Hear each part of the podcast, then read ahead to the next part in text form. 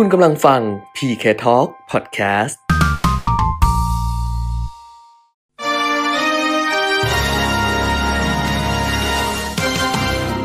รายการเงินทองต้องรู้ โดยขวัญชนกุธิกุลและปิยมิตรยอดเมือง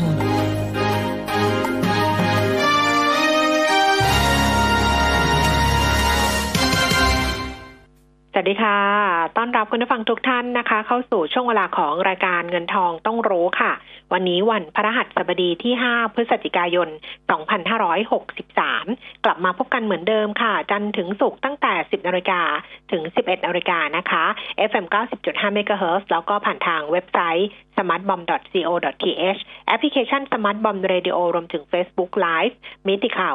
90.5 ด้วยค่ะ คุณผู้ฟังอยู่กับดิฉันขวัญชนกุธิกุลแล้วก็คุณปิยมิตรยอดเมืองนะคะ คุณปิยมิตรคะสวัสดีค่ะ สวัสดีครับ คุณขวัญชนกคุณผู้ฟังครับอะอะวันนี้เรื่องแรกเลยนี่โอ้โห ก็ต้องลุ้นจริง ๆ นะครับนะสำหรับการเลือกตั้งประธานาธิบดีสหรัฐอเมริกาค่ะนะก็จริง ๆ ข่าวก็อาจจะ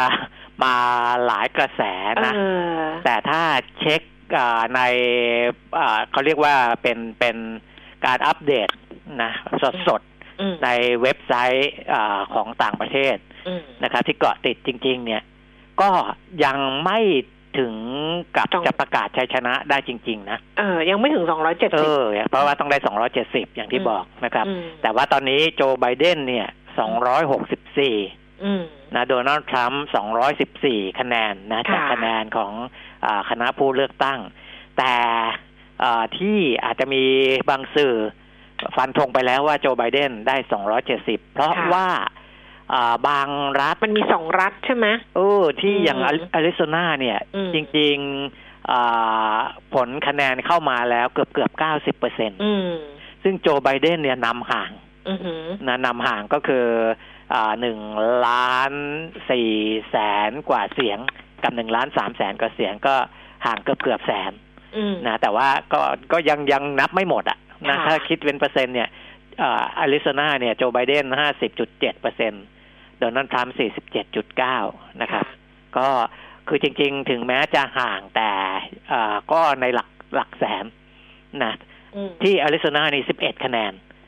มคือถ้าเขาได้ก็ตเลรยงอาจนี้จะคิดว่าได้อันนี้ไปก็โอ้คือถ้าได้อันนี้มาก็จบแล้วจะจบนะเลยไงหรือเนวาดาอย่างเงี้ยอืมนะเนวาดานี่แต่นำไม่เยอะนะค่ะจริงๆ รายงานอ่าผลเข้ามาแค่เจ็ดสิบห้าเปอร์เซ็นต์ค่ะ โจไบเดนนำอยู่แปดพันคะแนนออเป็นเปอร์เซ็นต์ก็คือสี่สิบเก้าจุดสามกับสี่สิบแปดจุดเจ็ดที่เนเนวาดาเนี่ยมีหกคะแนน จากคณะผู้เลือกตั้งแต่เนี้ยอะที่มันต้องรอให้สุด มันต้องรออืมให้จบนับครบเนี่ย เพราะว่าอย่างกรณีของมิชิแกนกับวิสคอนซินอืมซึ่งไบเดนเนี่ยตามมาตลอดเลยเออคือตามทั้งวันเลยตามช้ำมาตลอดเลย แต่เออพอโค้งสุดท้ายปุ๊บเนี่ยพลิกไบเดนแซงเฉยเลยครับ แบบนี้ไงมันอืมก็เลยต้องรอให้มันครบแบบจริง ๆ มันเออถึงจะฟันธงได้ว่าเป็นแบบไหน แต่ถึงวิสคอนซินเนี่ยน่าสนใจมากคุณแก้มใช่ไหมเคยเป็นของเดโมแครตมาตั้งแต่ปี 92 นะอืม1992อือหือคือทรัมป์เนี่ยมาพลิกชนะเมื่อปี 16อืมนะ2016 เนี่ยสมัยเดียวเองนะอืมเออ แล้วก็ คือเขาก็คาดหวังว่าพอพลิกแล้วเนี่ยมันพลิกเลยพลิกเพราะว่าเลยเออในรัฐอื่น ๆ มันเป็นอย่างนั้นนะอ่าฮะประเภทที่พลิกจากเดโมแครตแล้วมาริพับลิกันเนี่ยอืมมันไม่เคยว่าพลิกปีเดียวแล้วก็เออหายไป แต่อันนี้พลิกปีเดียวไงเออแล้วทั้งวันทั้งวันเนี่ยก็คือไบเดนตามคือมตามตามตามตามตามมาตลอดเลย ซึ่งเมื่อคืนอืมดิฉันดูที่ไบเดนแถลงอะเขาก็บอกว่าสองรัฐเนี้ยก็คือเออเป็นชัยชนะที่เขาก็ ก็เซอร์ไพรส์เหมือนกัน เพราะว่าโอ้มันคือตามทั้งวันอะแล้วพอเออโค้งสุดท้ายปุ๊บเนี่ย ไบเดนได้ไปเฉยเลยแบบนี้ เออ แต่ที่สำคัญก็คือประธานาธิบดีโดนัลด์ทรัมป์เนี่ยไม่ยอมเอ่อเขาทวิตตั้งแต่เมื่อวานแล้ว คือฟังดูท่าทางเขาแล้วเนี่ย เขายังเมามันกับตำแหน่งประธานาธิบดีอยู่ มันเพิ่งสี่ปีเองไงเออไม่จันอะไรเลยไงคือเอ่อทำเมามันเนี่ยภาษาอังกฤษพูดให้ดูดีก็คือ passion อ่า นะเขายังมี passion กับการเป็นประธานาธิบดียังอหลยู่งเพไหลราะฉะนั้นเนี่ยยังอยากอยากเออทำอยากเขาอะไรเนี่ยองน่าจะไม่ยอมง่ายไม่ยอมๆนะครับไม่ยอมเมื่อไม่ยอมทำยังไง มันก็มีช่องทางที่จะไปได้ คือไปฟ้องศาลสูงสุดอืมเออ ให้ไปดูว่าอ่าการนับคะแนนถูกต้องไหมโน่นนี่นั่นมีอะไรที่ผิดไหมนะ เพราะฉะนั้นเนี่ยการประกาศผลอย่างเป็นทางการเนี่ย มันก็จะต้องรอให้ศาลตัดสินค่ะด้วยค่ะ นะก็ก็บอกว่าก็คงจะไม่ได้รู้ผลเป็นทางการเร็วใช่นะตอนนี้นะ ผู้นำโลกเนี่ยนะอืมก็ชะลอหมดเลยดูว่าไม่กล้าที่จะแสดงความยินดี ไม่ว่ากับใครก็ตามไงเออถึงแม้ว่าจะถึงไบเดนจะ270ไปแล้วนะอืมก็ยังไม่รู้ว่าจะกล้าแสดงความยินดีหรือเปล่า เพราะว่าทรัมป์ก็คงไม่ยอมง่ายๆจริงอืมๆนะคะอืมเอออ้าวอ้าวเพราะฉะนั้นเนี่ยหยุดโลกจริง ๆ นะ แล้วมันแล้วต้องบอกว่ามันสูสีไงคือมันยากมากมันก็เลยแบบ เออต้องลุ้นกันจนสุดท้ายจริง ๆ นะคะแล้วแล้วคือมันนโยบายหลายอย่างมันต่างกันอืมชัดเจนไงคนละขั้วมันก็เลยเป็นที่จับตามองอ่าฮนะเพราะก่อนหน้านี้เนี่ย ตอนปี 2016 เนี่ย ถึงจะรู้ว่าทรัมป์จะมาแบบเอ่อนโยบายต่างจากเดโมแครตค่ะค่อนข้างเยอะแต่เรายังไม่เห็นการบริหารเขาจริงๆไงตอนนั้นนะอืม เออ แต่พอสี่ปีที่ผ่านมานี่เห็นแล้วว่าทรัมทำจริป์งเป็นยังไง เออว่าเป็นมันยังไงชัดเจนมันชัดเจน ค่ะนะค่ะเอาแต่ว่ากระแสสำหรับบ้านเราเองเนี่ยนะคะ ก็พูดกันเยอะเหมือนกันว่าใครมาก็เหมือนกันแหละ เพราะสุดเออท้ายแล้วเนี่ยก็คือ ก็เหมือนกับชาตินิยมอะก็ต้องครับอเมริกามาก่อนอย่างเงี้ยเออฮะเออเอเชียประก็มาณอาจนั้จะนไม่ได้สบายแบบที่คิดหรอกนะอะไร แต่ว่าตลาดหุ้นเนี่ยขานรับในทิศทางบวกหมดเลย อันเนี้ยจะลืมโควิด -19 ไปเลยก็ได้คุณเปรมิตรใช่นะถูกลืมขโคนาดวิด -19 ไปเลโอ้โหโควิดยนี่ก็แรงนะอืมเออ แรงมากแต่ว่าการเลือกไอ้ไอ้เรื่องของนโยบายของประธานาธิบดี หรือการแสดงความยินดีกับประธานาธิบดีคนใหม่เนี่ย มาแรงกมาว่าแรงกว่าเออมาแรงกว่า เออ ก็เอ่อในเรื่องของโควิด ต่อเนื่องไปเลยแล้วกันนะค่ะเพราะว่าผู้เสียชีวิตอ่าคราวเนี้ยเมื่อวานเนี้ยทำสถิติสูงสุดในวันเดียว อันนี้ของจริงละอืมนะวันก่อนนี้ลองสูงสุด แต่ว่าเมื่อวานนี้เสียชีวิตไป9,063คนอืมสูงสุดในวันเดียว นับอืมตั้งแต่เกิดการระบาดโควิด -19 เป็นต้นมาค่ะนะครับ โดยที่มีผู้ติดเชื้อเพิ่มขึ้นอีก 579,934รายค่ะทั่วโลกตอนนี้ 48 ล้าน 419,721 รายนะครับ เสียชีวิต 1 ล้าน 237,753แล้วก็รักษาหาย 34 ล้าน 670,000 กว่ารายนะครับ การที่เสียชีวิตเกือบเกือบหมื่นรายเนี่ย สะท้อนอะไรบางอย่างเหมือนกันนะอืมความอ่อนล้าของอาบรรดาคณะแพทย์ พยาบาลต่างๆ หรือว่าอ่าการยื้อไม่ไหวสำหรับค่ะผู้ที่มีอาการอ่าที่อยู่ในขั้นวิกฤต หรือความรุนแรงของโรคนะครับ ที่สะท้อนออกมาว่ามันก็รุนแรงจริงนะสำหรับโควิด -19 มันก็สะท้อนหลายอย่างนะมันเลยทำให้ผู้เสียชีวิตไม่ลดลงนะก็แล้วก็เพิ่มขึ้นเกือบเกือบหมื่นรายในวันเดียว โดยสหรัฐอเมริกาเนี่ยเพิ่มขึ้นอ่าเสียชีวิตเพิ่มขึ้น 1,200 คน ก็ถือว่า สูงมากนะสูงมากอาของสหรัฐติดเชื้อเพิ่มขึ้นแสนแปดพันกว่าคนเมื่อวานอืมนะครับ คือตอนเนี้ยทั้งผู้เสียชีวิตและติดเชื้อโควิด -19 เนี่ย พุ่ง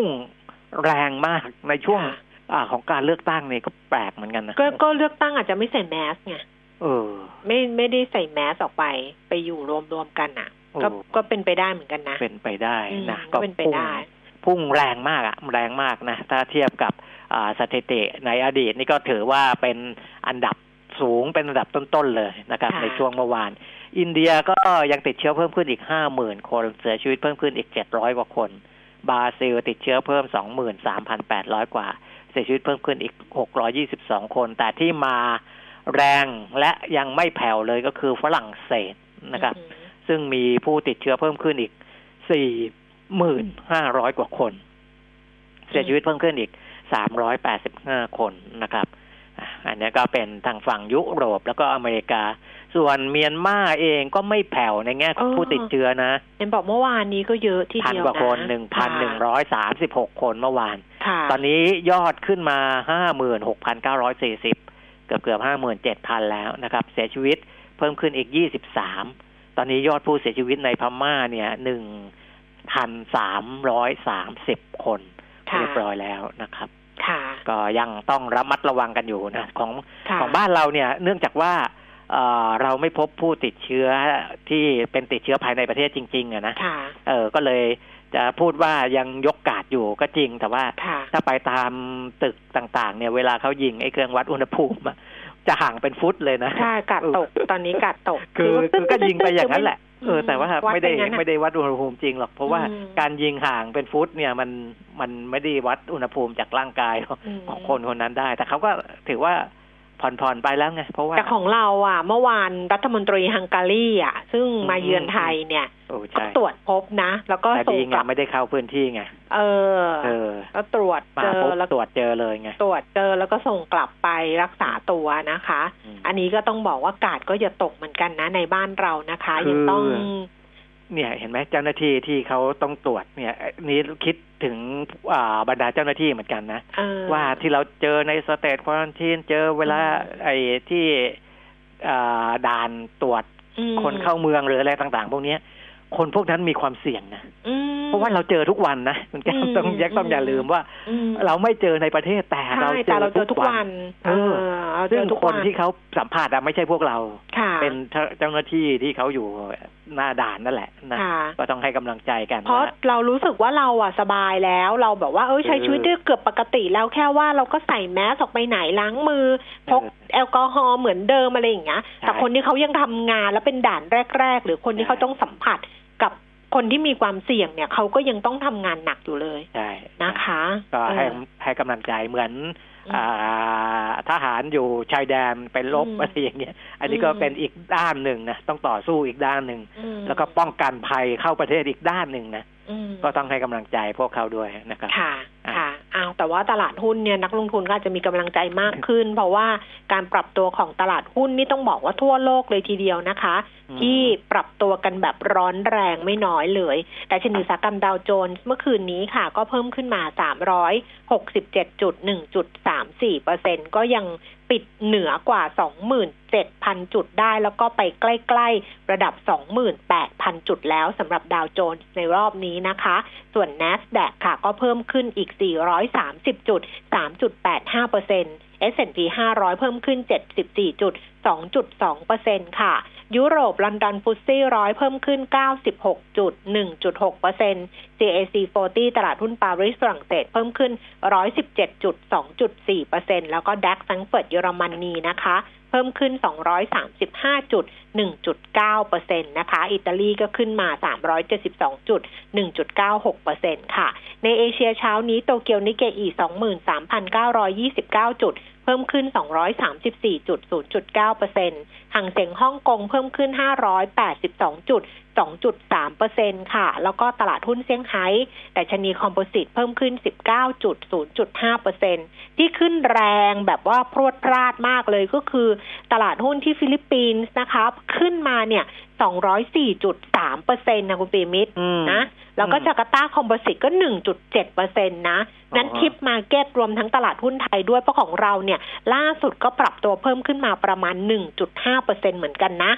เออทำเป็นเล่นไปแต่ชนีราคาหุ้นค่ะ 10นาฬิกา20 นาทีตลาดหุ้นบ้านเรา 1,239.71 จุด เพิ่มขึ้น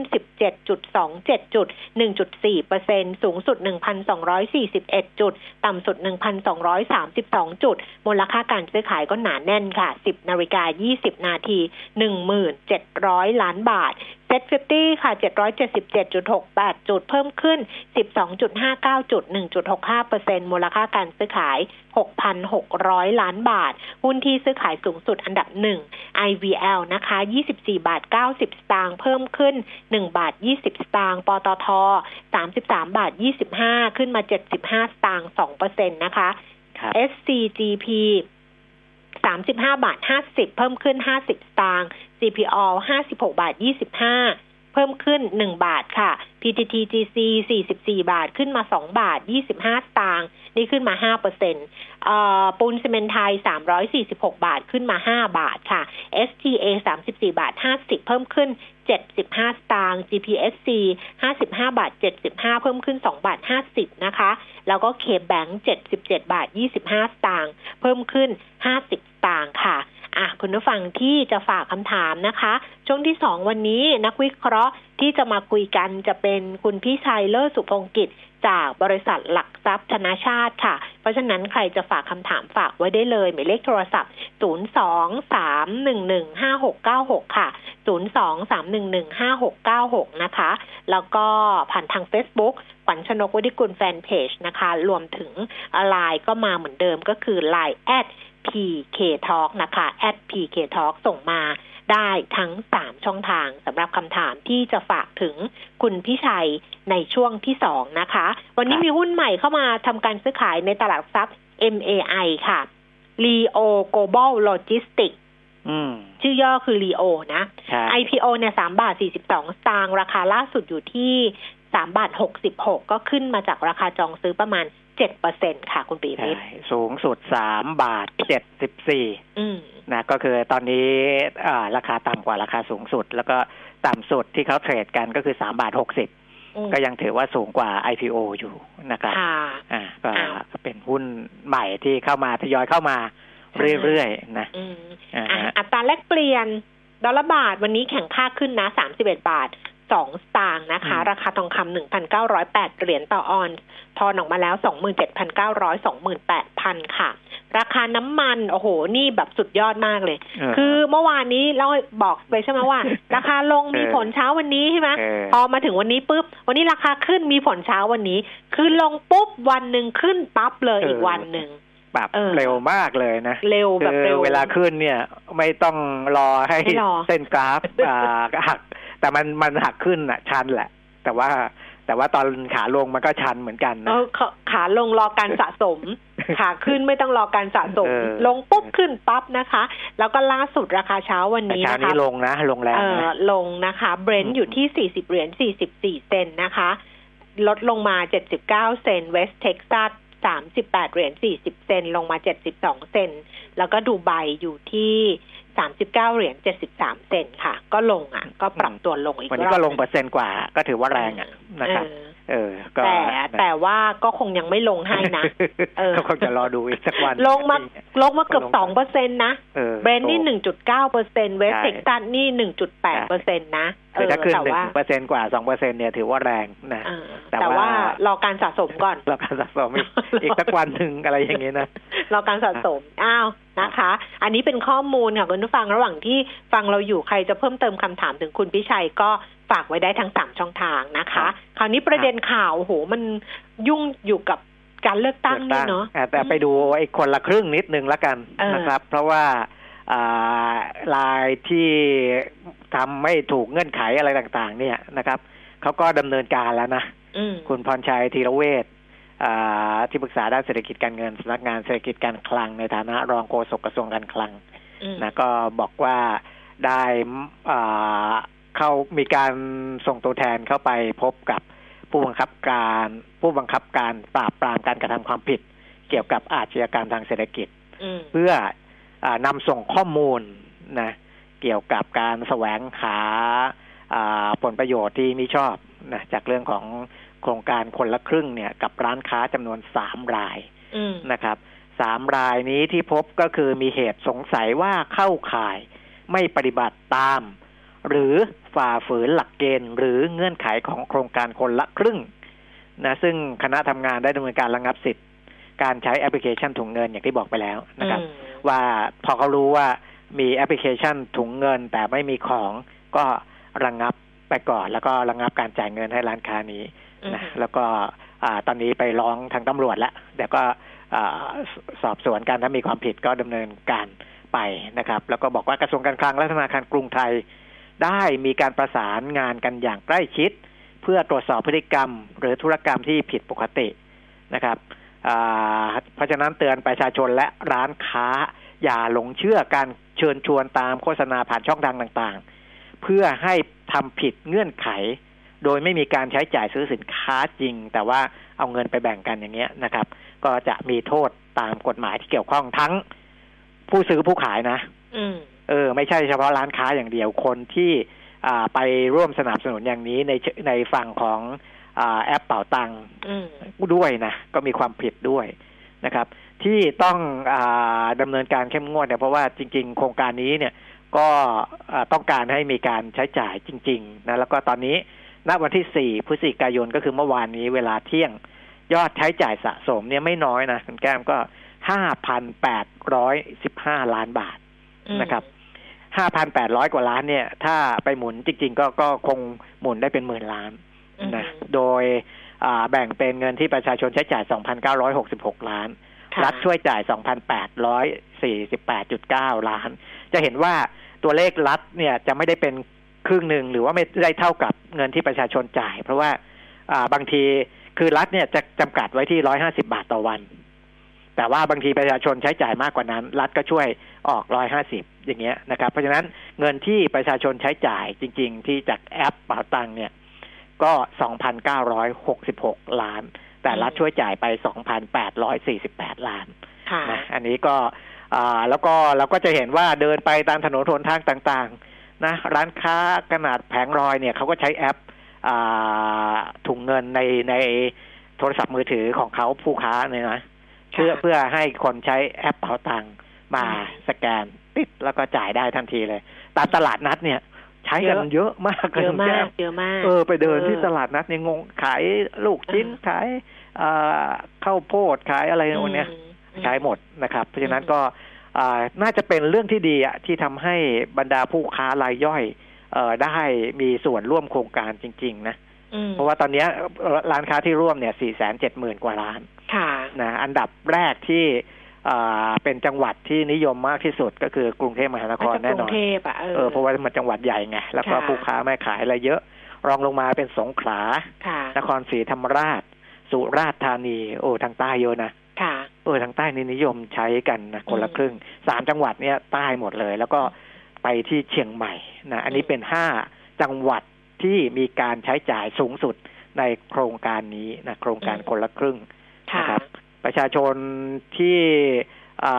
าลงทะเบียนรับสิทธิ์ไปแล้ว มีได้รับ SMS แล้วอย่าลืมใช้จ่ายภายใน 14 วัน ไม่งั้นก็ถูกตัดสิทธิ์นะถ้าเขาอืมจะเอาสิทธิ์ไปให้คนใหม่เนี่ยอ่าวันที่ประมาณ10วันที่10วันที่สิบนะนะถ้าไม่ใช้ก็เดี๋ยววันเขาก็ตัดสิทธิ์แล้วก็วันที่สิบครับนะคะ ก็จะลงอ่าทะเบียนรอบใหม่อ่า นะคะแล้วก็ต่อเนื่องมาเรื่องค้าขายอีกนิดนึงคืออมกระทรวงพาณิชย์เนี่ยเขามีโครงการพาณิชย์ลดราคาช่วยประชาชน อันนี้เป็นล็อตที่เจ็ดแล้วอืมนะเขาทำมาหกครั้งแล้วครั้งนี้อ่าก็จะนำสินค้าลดราคาอ่าลดสูงสุดเนี่ยเจ็ดสิบเปอร์เซ็นตนะครับก็จริงๆเขาเริ่มตั้งแต่วันที่หนึ่งแล้วถึงสามสิบพฤศจิกายนก็คือหนึ่งเดือนนะในเดือนพฤศจิกายนอ่าสินค้าต่างๆหมื่นสามพันเจ็ดร้อยรายการ เจ็ดร้อยกว่าด้วยนะครับ ก็จะลดราคาให้อ่าอันนี้ก็ใครที่สนใจซื้อสินค้าของโครงการพาณิชย์ลดราคา ก็ลองติดตามได้ เพราะว่าเขาบอกว่ามีอยู่ในพื้นที่ทั่วประเทศนะอืมอืมที่จะลดราคาขายนะครัค่ะบค่ะ พูดถึงพูดถึง คนละครึ่งแล้วต้องพูดถึงช็อปดีมีคืนตอนนี้เนี่ยใช่ช็อปดีมีคืนเนี่ยคนถามคำถามเข้ามาเยอะมากเลยดิฉันก็พยายามจะหาคำตอบให้อยู่นะ เพราะว่าเออเออมันก็น่าคิดนะไอ้เรื่องค่าน้ำค่าไฟ เออเขาบอกว่าค่าโทรศัพท์ก็คือดูคำตอบแต่ไม่แน่ว่าจากทางการหรือเปล่าเออเขาบอกว่ามันมีภาษีภาษีมูลค่าเพิ่มไงมูลค่าเพิ่มแล้วก็ใช่มีใบเสร็จออกให้ใช่ถูกต้องใช่แล้วก็เป็นชื่อเป็นชื่อของเราด้วยนะ ใช่ เออ เออเพราะฉะนั้นน่ะมันก็ควรจะได้คือเออหลักคิดง่าย ๆ ก็คือว่าสินค้าและบริการมันต้องอยู่ในระบบภาษีมูลค่าเพิ่มอะค่ะอ่าถ้าเสียภาษีมูลค่าเพิ่มซึ่งค่าน้ำค่าไฟ ค่าโทรศัพท์รายเดือนเนี่ยได้อยู่แล้ว เพราะว่า AS เออเนี่ยเขาทำเขาทำเป็นโปรโมทเลยอืม AS เนี่ยเขาโปรโมทเลยว่าบินค่าโทรศัพท์รายเดือนอะเออแล้วถ้าออกใบกำใบแบบใบกำกับภาษีฉบับเต็มอะเอาไปลดได้เลยนะอืมก็เอาไปลดได้เลยในเดือนเนี้ยถ้าเป็นค่าใช้จ่ายเดือนพฤศจิกาเดือน ตุลาอย่างเงี้ยก็สามารถเอาไปใช้ในช็อปดีมีคืนได้นะคะ นั้นหลักคิดมันคือหนึ่งเป็นสินค้าที่เสียภาษีมูลค่าเพิ่มมคือเสีย VAT แล้วสองคือร้านค้าสามารถออกใบกำกับภาษีเต็มรูปแบบให้ได้ แค่นั้นเองาฮะคือถ้าเขาสองเรื่องนี้นะ มันก็สามารถที่จะเอาไปใช้ช็อปดีมีคืนได้นะคะ เพราะฉะนั้นอย่างคนถามว่า เอ้ยไปสปาไปนวดหน้าไปอะไรอย่างเงี้ย คือถ้าเขาออกออกไอตัวตัวใบกำกับภาษีอะใบกำกับภาษีอะใช่ให้ได้ให้เออให้ได้อะเออ มันก็คือได้นะอืมอืมแค่นั้นเอง แต่ว่าบางอย่างที่มันไม่ได้ มันไม่มีมันไม่อยู่ใน มันไม่อยู่ในภาษีมูลค่าเพิ่มอะเช่น gift voucher อย่างเงี้ยเขาบอกว่าอันเนี้ยไม่ได้เพราะว่ามันไม่ได้เสียภาษีมูลค่าเพิ่มอ่าฮนะคะ ก็ไม่ได้หรือว่าเป็นสินค้าอื่นที่เขายกเว้นไว้อย่างเงี้ยเอออมค่าเบี้ยประกันรถยนต์อย่างเงี้ยไม่ได้ เพราะว่าไม่ได้ใช้สิทธิ์อืมไม่ได้ไม่ได้อยู่ในระบบภาษีมูลค่าเพิ่มนะคะ เข้าศูนย์เช็คระยะเนี่ย ได้ไหมเขาบอกว่าได้ แต่ว่าก็ได้ระหว่าง 23 ตุลาถึง 31 ธันวาคมนะเออเออแบบเนี้ยเออเออเปลี่ยนยางรถยนต์เปลี่ยนน้ำมันเครื่อง อุปกรณ์ตกแต่งรถยนต์อะไรรถยนต์เนี่ย ถ้าใบถ้าร้านค้าออกใบกำกำกับภาษี เต็มรูปแบบได้ก็คือได้เหมือนกันอ่าฮะเอออ่อ่าฮะก็เนี่ย หลักคิดมีแค่สองหลักแค่นั้นเองอืมนะคะอ่าอืมนะส่วนเรื่องของธุรกิจท่องเที่ยวบริการซึ่งอ่ายังอาการหนักอยู่เนี่ย นะครับ บรรดาผู้ประกอบการก็พยายามเรียกร้องเพื่อรัฐจะช่วยเหลืออะไรได้บ้างนะอืมเออ คุณชัยรัตน์ไปรัตนจรัสพรประธานสภาอุตสาหกรรมท่องเที่ยวแห่งประเทศไทย ก็อ่าพูดถึงว่าภาครัฐก็ถึงแม้ว่าจะพยายามออกมาตรการช่วยเหลือ ก็ตาม แต่ว่าเออมันก็มีเรื่องที่ยังทำไม่ค่อยได้ หรือว่ายังไม่ค่อยเป็นไปได้ในทางปฏิบัตินะครับ เช่นเช่นเรื่องของการเข้าถึงแหล่งเงิน เรื่องของการขยายเวลาชำระหนี้อะไรต่างๆที่ที่เอ่อมันมันก็ก็ช่วยได้ในระดับหนึ่ง แต่มันอาจจะยังไม่เพียงพอที่จะทำให้ธุรกิจเหล่านี้เนี่ยเอ่อประคับประคองต่อไปได้ยาวเท่าไหรนักนะครับค่ะเพราะคือคือคือไปผ่อนปลนในด้านของภาระค่าใช้จ่ายเนี่ย มันไม่พอพูดง่ายอืมๆมันต้องทำยังไงที่เขามันมันไม่มีรายได้เข้ามา นะเมื่อมันไม่มีรายได้เข้ามาเนี่ยเอ่อถึงยังไงมันก็ทำได้แค่ประคับประคอง มันก็อยู่รอดไม่ได้อยู่ดีนะครับ เพราะฉะนั้นอ่าต้องดูว่าจะกระตุ้นอย่างไร เช่น สนับสนุนไทยเที่ยวไทยให้หนักขึ้นอืมากขึ้นอ่าเพิ่มเติมวันหยุดให้กับประชาชน ให้ข้าราชการหยุดงาน วันจันทร์วันศุกร์ครึ่งวันสามารถไปเที่ยวพักผ่อนได้ต่อเนื่องอะไรอย่างเงี้ยนะคือทำให้หนักขึ้น ให้มากขึ้นชัดเจนขึ้น เพื่อให้มันไปกระตุ้นในฝั่งรายได้ด้วยอืมนะไม่ใช่ไปไปขยายนู่นนี่นั่นพักนี่อะไรอย่างเดียวเนี่ยอันนั้นอันนั้นรู้อยู่แล้วว่ารัฐต้องการช่วย แต่ทำยังไงให้ผู้ประกอบการภาคบริการเขามีเงินเข้ามา จริง ๆ นะ อันนี้คือสิ่งที่จะเสนอนะครับ แล้วก็แน่นอนนะภาคท่องเที่ยวตอนนี้อาอยากจะให้รัฐบาลพิจารณาเรื่องเปิดประเทศรับนักท่องเที่ยวต่างชาติจริง ๆ จังๆนะครับ ไม่ใช่คือให้ให้เปิดมากขึ้นอะนะคือคือจะเข้มงวดอ่าอะไรก็ตาม แต่ว่าก็เข้มงวดแต่เป็นไปในทิศทางที่จะเปิดได้มากขึ้นนะแล้วก็มีข้อตกลงกับรัฐบาลของประเทศที่เขาควบคุมไวรัสโควิด -19 ได้ดีอะไรอย่างเงี้ยนะลดการกักตัวนักท่องเที่ยว 14 วันเป็น 10 วัน พวกเนี้ยทางภาคท่องเที่ยวโรงแรมสนับสนุนนะครับ แล้วก็ช่วงนี้มันจะเข้าสู่ฤดูการท่องเที่ยวแล้วด้วยนะ นี่เดือนพฤศจิกายนแล้วพฤศจิกายนธันวานี่คือ high season นะครับนะเพราะฉะนั้น high season ก็ต้องเที่ยวกันเองอะแหละตอนนี้มันก็จังอื่นไม่ได้หรอกเออมันก็ต้องเที่ยวกันเองก็เนี่ยอันนี้แต่แต่แต่เขาก็สะท้อนมาตลอดนะในความคืออย่างที่บอกอะมันอยู่ในช่วงประคองอะเพราะฉะนั้นเนี่ยก็เขาก็จำเป็นต้องเรียกร้องนู่นนี่นั่น ถ้าเปิดอะไรได้ที่ทำให้มันมีรายได้เข้ามา แล้วก็เขาอยู่รอดได้นะครับ อะก็เป็นการเรียกร้องแล้วก็เรื่องของอาการอ่าเสนอให้ตั้งกองทุนกองทุนเพื่อที่จะเข้ามาอุ้มธุรกิจโรงแรมอะไรอย่างนี้ ก็ยังมีข้อเสนออยู่นะ เพราะบางทีอ่าให้ไปทำธุรกรรมกับแบงก์อย่างเดียวเนี่ยมันอาจจะไม่พอ แต่ถ้ามีกองทุนที่ตั้งขึ้นมาเพื่อช่วยเหลือภาคธุรกิจนี้อ่า จริงๆจังนี้ก็อาจจะช่วยเติมสภาพคล่องให้ได้ เพราะว่า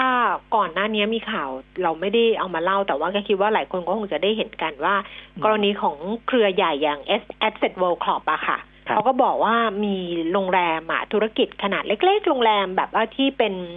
ไม่ได้โรงแรมแบบใหญ่ๆอะนะที่เป็นโรงแรมเลยอืมหลายเยอะมากเลยอะที่ขอให้ธุรกิจขนาดใหญ่อะมาซื้อกิจการของตัวเองเออเพราะเขาไปไม่รอดแล้วไงอืมก็เหมือนกับ ก็เหมือนกับถ้ารัฐมีกองทุนใช่ไหมที่จะครับที่จะช่วยเขาเพิ่มสภาพคล่องให้เขาหรืออะไรประมาณเนี้ยอืมอาจจะเป็นการการการร่วมทุนแบบจอยเวนเจอร์แบบมีเงื่อนไขคุณปีไม่นึกออกไหมว่าเออเออเหมือนเอาไปตาไว้ก่อนอะเอาแบบว่า เออก็คือ ก็คือเหมือนขายเหมือนขายฝากเหมือนกันนะ แบบอ่าฮะแบบเหมือนเออเอาโรงแรมแบบจะจะเอาเข้ากองทุนไป แล้วก็กองทุนก็เอาเงินให้เขาเขาบริหาร หรือกองทุนจะเอาไปบริหารอะไรประมาณเนี้ยใช่ไหมแต่ว่าสุดท้ายถ้าเกิดเขาไปรอดเขาเอาคืนมา ก็มาตีราคากันอะไรอย่างนี้มันก็มันก็เป็นอีกแนวคิดหนึ่งแต่ตอนนี้สิ่งที่ทำก็คือว่า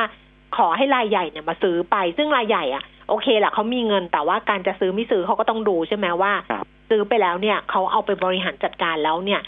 เขาก็ต้องดูผลตอบแทนในอนาคตไงว่ามันจะเป็นยังไงเหมือนกันอืมมันก็ค่อนข้างยากอยู่อะค่ะอืมอืมยากอยู่ นี่กลับไปเรื่องค่าน้ำค่าไฟเนี่ยคุณผู้ฟังคุณผู้ฟังก็ส่งมา คือตอนนี้มันมีแบบว่า น่าจะน่าจะลด เอาไปน่าจะลดหย่อนช็อปดีมีคืนได้กับ ไม่น่าจะได้ นึกออกไหมเนี่ยบางท่านเนี่ยท่านนี้ก็ส่งมาบอกว่า มันไม่น่าจะได้ มันไม่ไม่น่าจะได้อย่างเงี้ย แต่ก่อนหน้านี้ที่ส่งมาหาดิฉันก็คือ มันน่าจะได้แล้วมีคนบอกว่าได้ ดิฉันตอบทุกคนเลยว่าดิฉันน่ะไม่รู้เพราะดิฉันก็พยายามเช็คแล้วว่า เออ มันค่าน้ำค่าไฟมันได้จริงไหมๆเดี๋ยวเดี๋ยวต้องให้ทางทางสุดการท้ายผมอะว่า ผมสุดว่าท้ายต้ต้อองงกระให้ทรวงการคลัง เออทางคลังเขาเคลียร์เออดีกว่า เพราะว่าเออมันเอ่อ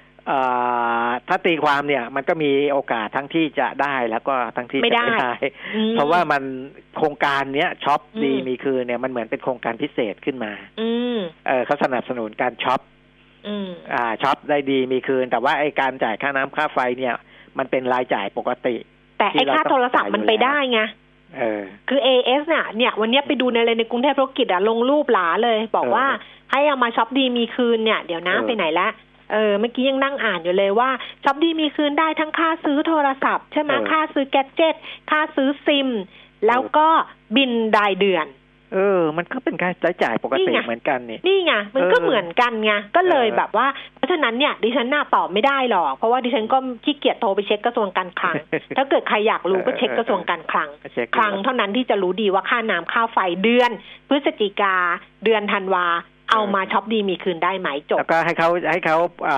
าไอ้ทำพับบิกออกมาเลยนะเป็นเออข่าวที่แจ้งชัดเจน เพราะว่าถ้าใช้ได้เนี่ยเขาจะได้ใช้กันทั่วบ้านทั่วเมืองอืมนะมันก็มันก็เป็นสิทธิ์อะมันมันก็เป็นสิทธิ์ของประชาชนใช้ไม่ได้ก็บอกมันเลยว่าใช้ไม่ได้ เออ เออ จะได้รู้บอกอ้าวไม่รู้นะกระทรวงการคลังฟังอยู่ป่ะหรือนักข่าวแถวคลังฟังอยู่แล้วก็ฝากถามทีเหอะขี้เกียจโทรไปถาม เพราะว่าเนี่ยส่งเข้ามาเนี่ยก็มีน่าจะได้นะคะ กับไม่น่าจะได้นะคะเออเออเอาแต่ว่าที่แน่ ๆ ก็คือว่าตลาดหุ้นเนี่ยมีความเห็นจากทางเฟดโก้นะประธานสภาธุรกิจตลาดทุนนะคะครับคุณไพบูลย์นรินทรางกูลบอกว่าเอ่อปีนี้เนี่ย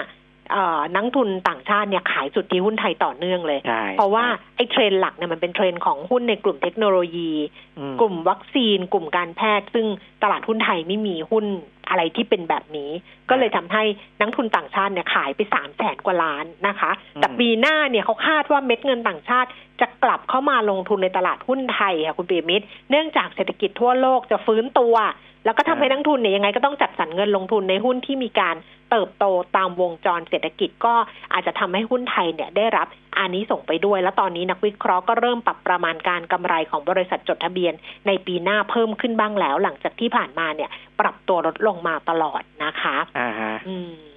นะก็อ่าไปหวังกันละกันปีหน้า ใช่ใช่แต่ในในส่วนของอาภาคเอกชนกกรอะไรเนี้ยที่เขามองนะเออเออก็ก็มองดีขึ้นแหละในในปีหน้าอืมนะแต่ว่ายังไงปีนี้อ่า จนถึงครึ่งปีแรกหรือว่าอย่างน้อยๆไตรมาสแรกของปีหน้าเนี่ยอ่าธุรกิจที่อ่าอยู่ในอาการเราอาจจะใช้คำว่า รอดแร่นะต้องเอาให้รอดก่อนอือหือนะคือถ้ารอดได้เนี่ยก็มีโอกาสที่หลังจากนั้นจะไปได้ดีนะตอนนี้ในแง่ของการส่งออกเรื่องอะไรพวกนี้ก็เริ่มดีขึ้นนะชัดเจนคือทางกกรเนี่ยอ่าทางประธานสภาหอการค้าแห่งประเทศไทยคุณกลินสารสิน นะเขาก็พูดถึงการประชุมร่วมคณะกรรมการร่วมภาครัฐอ่าภาคเอกชนนะสามสถาบันกกรเนี่ยสภาหอสภาอุดสมาคมธนาคารไทย ก็เห็นสัญญาณชัดเจนในเรื่องของการส่งออกอาที่ดีขึ้น แล้วก็ตอนนี้มีความกังวลว่าอ่าต้นปี 2564 อาจจะมีปัญหาตู้คอนเทนเนอร์ขาดแคลนอืมนะเพราะว่าช่วงโควิด -19 มีตู้ไปคาอยู่ที่สหรัฐยุโรปอืมเวียดนาม มันกลับเข้ามาไม่ได้ เออ นะอืมตอนนี้ต้องไปใช้อ่าจากสิงคโปร์เวียดนามอะไรพวกเนี้ยไปละไปไปเอามาใช้นะครับอืมต้นทุนค่าระวังเรือก็มีแนวโน้มที่จะสูงสูขึ้นงขึ้นนะอันนี้ก็อืมจะเป็นเรื่อง ก็แต่ว่ามันเป็นเทรนด์ที่ดีนะอืมมันก็สะท้อนว่า เออ เริ่มมีการส่งออกคึกคักมากขึ้นทั้งในภาคเกษตรและภาคอุตสาหกรรมนะครับ นี่ก็เป็นเป็นสัญญาณหนึ่งนะครับ ส่วนอ่า ตัวเลขของกกรเองเนี่ยที่ประชุมกันมาการส่งออกก็ยังคาดว่าจะติดลบ8ถึง10เปอร์เซ็นเหมือนเดิมนะ อันนี้ไม่อืมปรับ เศรษฐกิจจะหดตัวเจ็ดถึงเก้าเปอร์เซ็นก็คือติดลบระหว่างเจ็ดเปอร์เซ็นกับเก้าเปอร์เซ็นเงินเฟ้อทั่วไปอยู่ในกรอบลบหนึ่งถึงลบหนึ่งจุดห้าเปอร์เซ็นตนะครับอืมก็ยังเออมองอยู่ในกรอบเหล่านี้อยู่นะครับ ค่ะอ่าคุณผู้ฟังประมาณที่นี้จะฝากคำถามเรื่องหุ้นย้ำกันอีกครั้งหนึ่งนะคะ สงสัยติดตามโจไบเดนกันอยู่นะว่าเป็นยังไงนะ ก็ฝากไว้ได้นะคะ เพราะหุ้นบ้านเราเนี่ย ตอนนี้ก็ขึ้นมาประมาณสัก 1.3เปอร์เซ็นต์นะคะ 16.61 จุด มูลค่าการซื้อขายก็ 16,000 กว่าล้านบาท และช่วงสองเราคุยกันกับคุณพิชัยเลิศสุพงกิจจากธนาชาตินะคะ ก็ยังคงฝากไว้ได้ที่หมายเลขโทรศัพท์ 02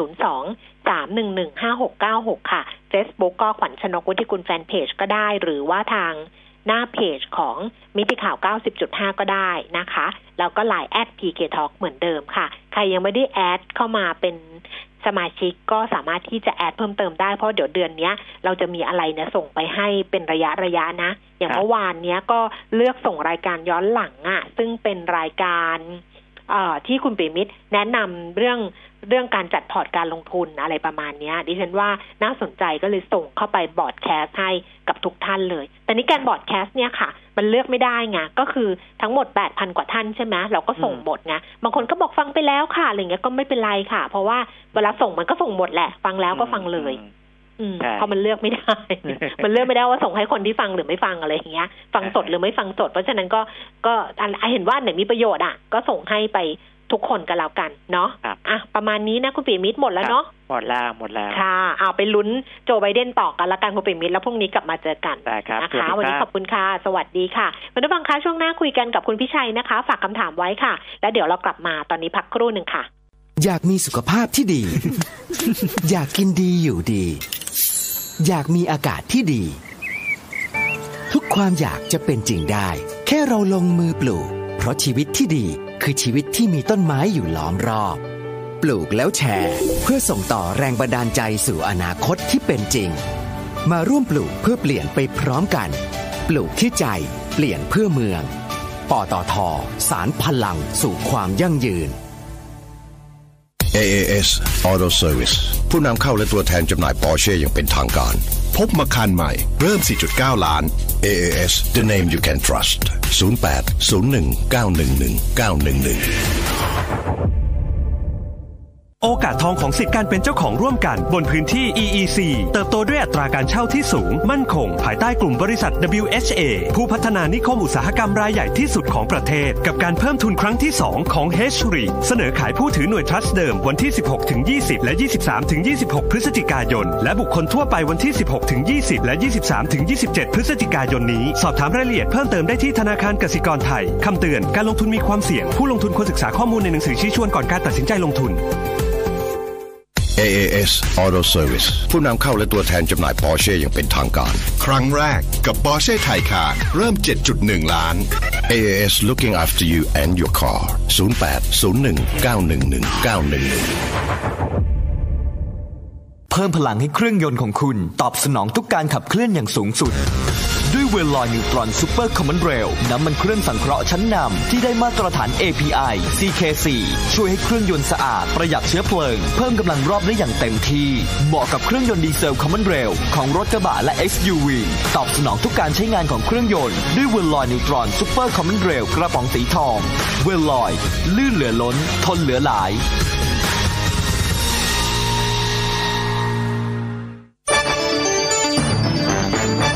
มิติข่าว 90.5 สะท้อนทุกเหลี่ยมมุมของความจริง สนับสนุนโดย น้ำมันเครื่องเวลลอย ลื่นเหลือล้น ทนเหลือหลาย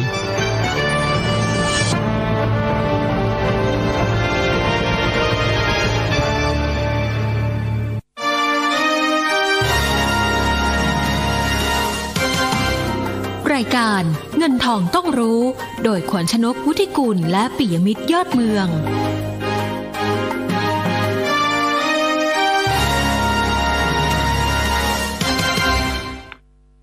ที่สองของเงินทองต้องรู้นะคะ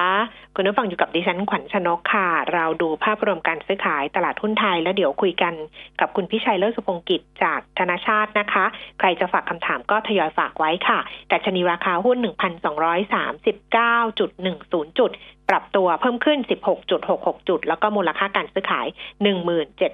17,280 ล้านบาทนะคะ ไปคุยกันเลยกับคุณพิชัย ตอนนี้รอสายเรียบร้อยแล้วค่ะ คุณพิชัยคะ สวัสดีค่ะ สวัสดีครับแคมครับอ่าเอาก็ขึ้นมาแบบว่าตามตลาดโลกเลยทีเดียวนะ แต่ว่าจะไปได้ไกลหรือเปล่าสำหรับตลาดหุ้นบ้านเราในรอบนี้คะยังมีความไม่แน่นอนสูงอยู่ในมุมของผลการเลือกตั้งที่สหรัฐนะครับ แม้ว่าทางโจไบเดนเนี่ยจะมีโอกาสมากกว่า ที่จะคว้าตำแหน่งประธานาธิบดีนะครับ แต่ที่ตลาดคาดการไว้แต่แรกเนี่ย คิดว่าจะชนะขาดและได้เสียงข้างมากทั้งสองสภาด้วย ซึ่งตอนที่ก่อนหน้านี้ตลาดมีความคาดหวัง ว่าจะมีการผลักดันมาตรการกระตุ้นเศรษฐกิจครั้งใหญ่ในสหรัฐหลังการเลือกตั้งนะครับเพราะฉะนั้นผลการเลือกตั้งที่ตอนนี้ก็ยังไม่เรียบร้อยดี แต่ค่อนข้างชัดว่าคงไม่ได้ทั้งสองสภา แล้วก็ไม่ได้เสียงข้างมาก แล้วก็ไม่ได้ชนะง่ายๆ อย่างที่คาดหวังกันไว้ เพราะฉะนั้นระหว่างวันเนี่ยยังคงมีความพันผวนรออยู่นะฮะจะสังเกตว่าเมื่อวานนี้เนี่ยตอนที่คะแนนของทรัมป์นำแล้ว คะแนนของริพับริกันนำเยอะในวุฒิเนี่ยทำให้ตลาดย่อลงเลย ไม่ว่าจะเป็นในยุโรป หรือที่อเมริกาเองก็ตามทีนะครับ แต่มาตีตื้น ในช่วงปลายตลาดอีกครั้งหนึ่งนะเพราะฉะนั้นถ้าเล่นเรื่องอผลการเลือกตั้งเนี่ยตลาดคงจะเวียงไปเวียงมา แล้วก็ติดไม่เกิน 1,200 กับ 50 จุดครับทางทรัมป์เองเนี่ยก็ใช้มีการยื่นเรื่องต่อศาลให้ระงับการนับคะแนนในบางรัฐนะครับ ซึ่งถ้าถ้าเล่นเกมนี้เนี่ยอาจจะต้องใช้เวลาอีกเป็นสัปดาห์กว่าที่จะรู้ผลการเลือกตั้ง อย่างชัดเจนนะแล้วก็จะมีผลต่อการออกมาตรการกระตุ้นเศรษฐกิจให้มันล่าช้าออกไปด้วยครับ ค่ะ อันนี้จะมีผลกับการลงทุนไหมคะ ไม่ในแง่จิตวิทยามากกว่าครับนะเพราะจะสังเกตว่ามันมีผลต่อตลาดหุ้นทั่วโลก แล้วก็ต่ออตัวเงินดอลลาร์สหรัฐด้วยนะครับ เนื่องจากประธานที่ปดีสหรัฐเนี่ยเป็นผู้ทรงอิทธิพลทั้งต่อนโยบายเศรษฐกิจ ต่อเรื่องความมั่นคง รวมถึงเรื่องการเจรจาการค้าระหว่างประเทศด้วยนะก็มีผลทำให้ตลาดเอเชียของเรา ซึ่งอ่อนไหวกับไอ้ประเด็นเหล่านี้แกว่งไกลไปมาตามกระแสข่าวครับ อือฮึค่ะเพราะงั้นกลยุทธ์การลงทุนสำหรับการลงทุนในช่วงเวลาแบบนี้เราจะเอาตั้งหลักยังไงดี ก็ยังเหมือนเดิมนะก็ยังสามารถเลือกเล่นหลายหุ้น เน้นตัวที่กำไรไตรมาสสามมีแนวโน้มดี แล้วยังมีทิศทางที่ดีต่อเนื่อง โดยที่ไม่ว่าผลการเลือกตั้งจะออกมาเป็นอย่างไร แล้วก็การเมืองไทยจะไปยังไงนะฮะสองก็อาจจะไปดูพวก defensive เช่นพวกโรงไฟฟ้าที่ราคาเนี่ยลงมาลึกมากในช่วงหลายเดือนที่ผ่านมา ผมคิดว่าการปรับพอร์ตขายพวกหุ้น defensive โดยเฉพาะพวกหุ้นโรงไฟฟ้าเนี่ย ทำกันไปมากแล้ว ราคาแถวนี้ valuation อยู่ในเกณฑ์ถูกนะเราก็ชอบทั้งตัวราชบุรีทั้งตัวเอ็กโกเป็นต้น ราคาเริ่มเด้งขึ้นมาสองวันแล้วครับนะหรืออย่างถ้าจะเก่งเลยว่าตลาดจะทะลุตรงหนึ่งสองห้าศูนย์ขึ้นไปเนี่ยพวกหุ้นพลังงานปิโตรเคมีที่เล่นกันมาสองสามวัน ก็ยังมี room ให้ trade กันต่อได้นะแต่ตรงนี้ก็จะมีความผันผวนเพิ่มขึ้นไปด้วยครับ ค่ะ เพราะนั้นสิ่งที่ต้องติดตามก็คือต้องรอเรื่องของประธานาธิบดีสหรัฐเนี่ยนะ ว่าจะยังไงจะออกมาแบบไหน แล้วก็ทิศทางกับตลาดหุ้นจะเป็นยังไง แต่ว่าเดี๋ยวมันจะมีผลการดำเนินงานเนี่ยของบ้านตัวเองเนี่ย ในควอเตอร์ที่สามเฉลยออกมา อันนี้เนี่ยจะต้องดูยังไงไหมคะ คุณพิชัยแน่นอนครับแต่ความคาดหวังก็อยู่ในเกณฑ์ที่ไม่ได้สูงอะไรนะคนก็มองเห็นภาพว่าถ้าเทียบกับช่วงเดียวกันของปีที่แล้ว ยังคงหดตัว เนื่องจากได้รับผลกระทบ จากการที่โครงสร้างเศรษฐกิจไทยเนี่ยเราพึ่งกำลังซื้อจากต่างประเทศสูง ผ่านการส่งออกแล้วก็การท่องเที่ยวนะฮะเมื่อความคาดหวังไม่ได้สูงอะไร ของจริงออกมาอาจจะดีขึ้นก็ได้นะฮะ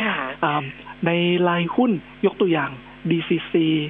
TU ออกมาดีเกินคาด ราคาหุ้นก็ตอบรับเชิงบวกทันทีนะเพราะนั้นอย่าลืมตรวจการบ้าน ตัวผลการดำเนินงานเมื่อเทียบ กับสิ่งที่ตลาดคาดหวังครับ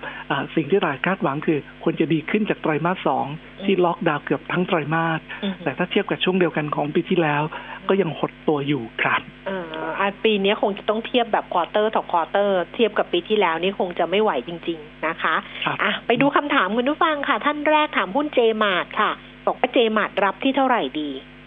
เจมาร์ทค่ะ เดี๋ยวนะเจมาร์ทถ้าทางเทคนิคเนี่ยดูดีนะครับอตอนนี้หลังจากขึ้นมาแรงๆ อยู่ในช่วงพักตัวนะครับแนวรับเส้นห้าวันดูสักสิบห้าเจ็ดนะถ้าให้แน่นกว่านั้นก็ดูตรงสิบห้าบาทสี่สิบครับ ในกระดาษที่ด้านบนเนี่ย ช่วงสั้นๆ อะไรที่ใกล้ๆสิบเจ็ดดาท ต้องระมัดระวังแรงขายระยะสั้นครับ ค่ะ ท่านต่อไปนะคะ บอกว่ากรณีของ S Street ที่เพิ่มทุน แต่เราเนะ่ยไม่มีเงินพอที่จะเพิ่มทุนแล้ว จะทำยังไงระหว่าง อยู่เฉยๆ ถ้าอยู่เฉยๆ ผลตอบแทนจะลดลงสักสักเท่าไหร่ หรือว่าสองคือขายออกไปทั้งหมดเลยแหมตัวนี้เผอิญไม่ได้ตามเรื่อง อย่าขออนุญาตติดไว้ก่อน ได้ได้ได้เพราะว่าขอเบอร์มาหลังใหม่เดี๋ยวขออนุญาตไปศึกษาดูก่อนครับ ค่ะ เพราะว่าจะต้องเพราะว่าจะต้องไปดูเรื่องราคาเพิ่มทุนราคาในกระดานอะไรประกอบด้วยอีกทีอะเนาะ อะทิสโก้ค่ะ ทิสโก้รับที่เท่าไหร่คะ ทิสโก้ขึ้นมาดีในช่วงสัปดาห์เศษที่ผ่านมานะครับ ตอนนี้แนวรับอยู่ที่ประมาณใกล้ๆ 71 บาทครับ ในขณะที่ด้านบนยังติดอยู่ที่ประมาณใกล้ๆ 76 นี่จะเป็นแนวต้านใหญ่ 200 วันหนึ่งครับ ค่ะ BOL บอกว่ารบกวนวิเคราะห์ BOL ด้วยราคาน่าซื้อเก็บไหมคนซื้อที่ราคาเท่าไหร่ ไม่ได้ตามตัวนี้ไม่ได้ตามเนาะบทวิเคราะห์ไว้ครับ ได้ไม่ได้ตามข้ามไปเป็น IVL นะคะ IVL ถามว่าจากกราฟน่าสนใจเข้าเก่งกำไรไหม เข้าซื้อราคาไหนดีครับ IVL เนี่ยอยู่บนเส้นทาง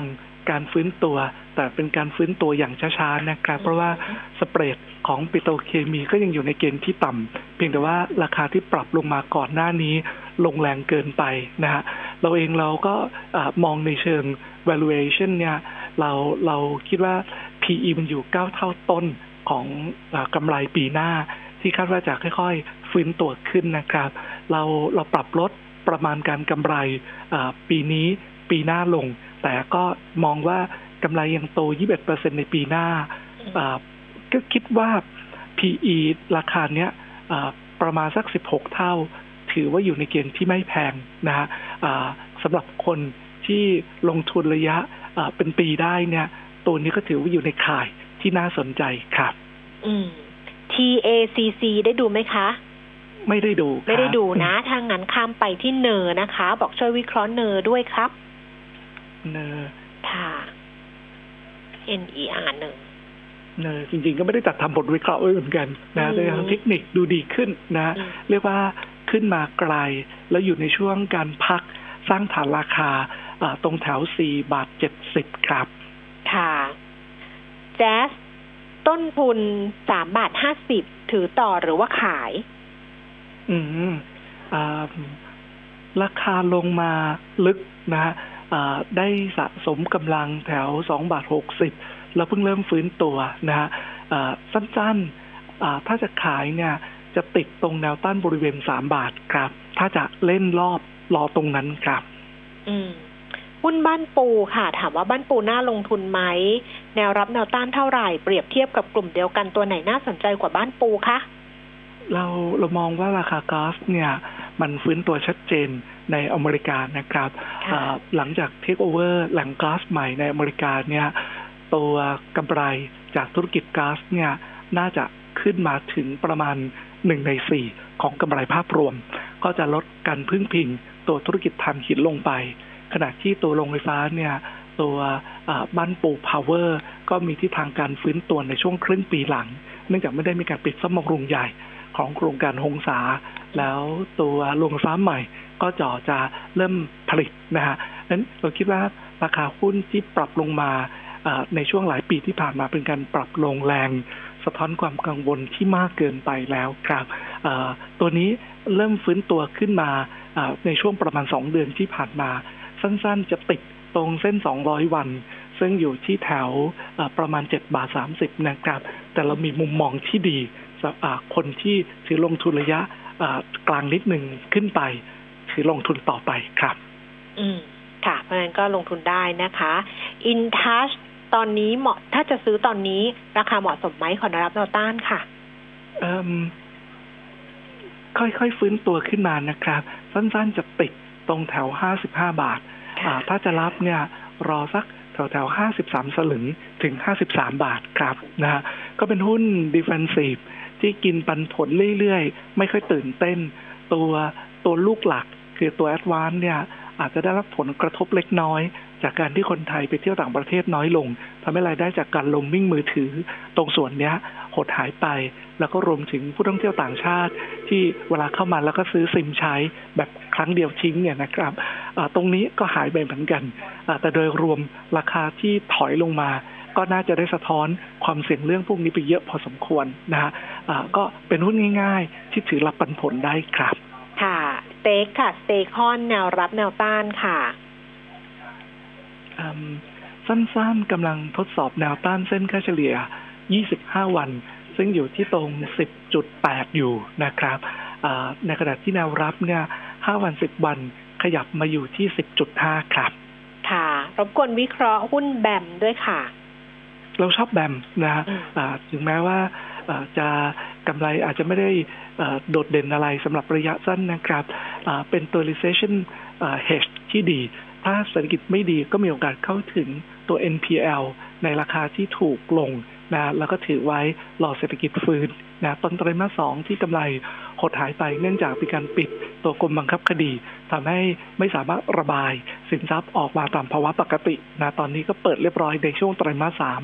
ส่วนนี้น่าจะกระเตื้องกลับขึ้นมานะฮะราคาหุ้นช่วงสั้นๆเนี่ยจะติดตรงแถว 22 บาทครับ ในขณะที่แนวรับเนี่ยอยู่ตรง 21 กับ 20.8 ครับหาจังหวะซื้อเพิ่มตอนช่วงยอดตัวครับ ค่ะ มิ้นค่ะ แนวโน้มเป็นยังไงบ้างคะ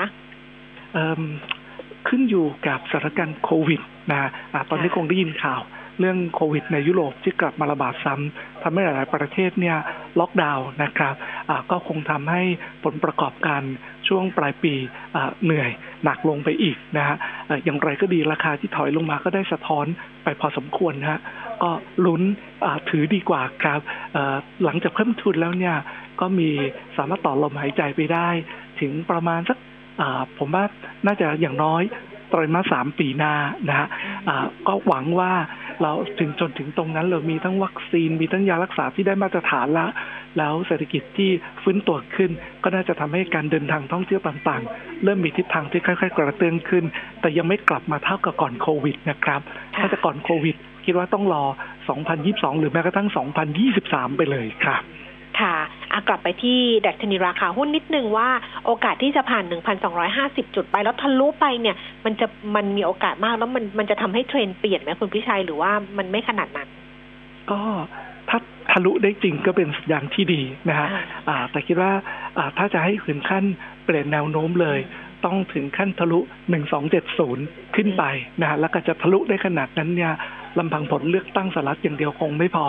คงต้องดูเรื่องบรรยากาศการเมือง แล้วก็ตัวผลประกอบการของบ้านเราประกอบด้วยครับ ค่ะเอาละค่ะวันนี้ขอบพระคุณคุณพิชัยค่ะ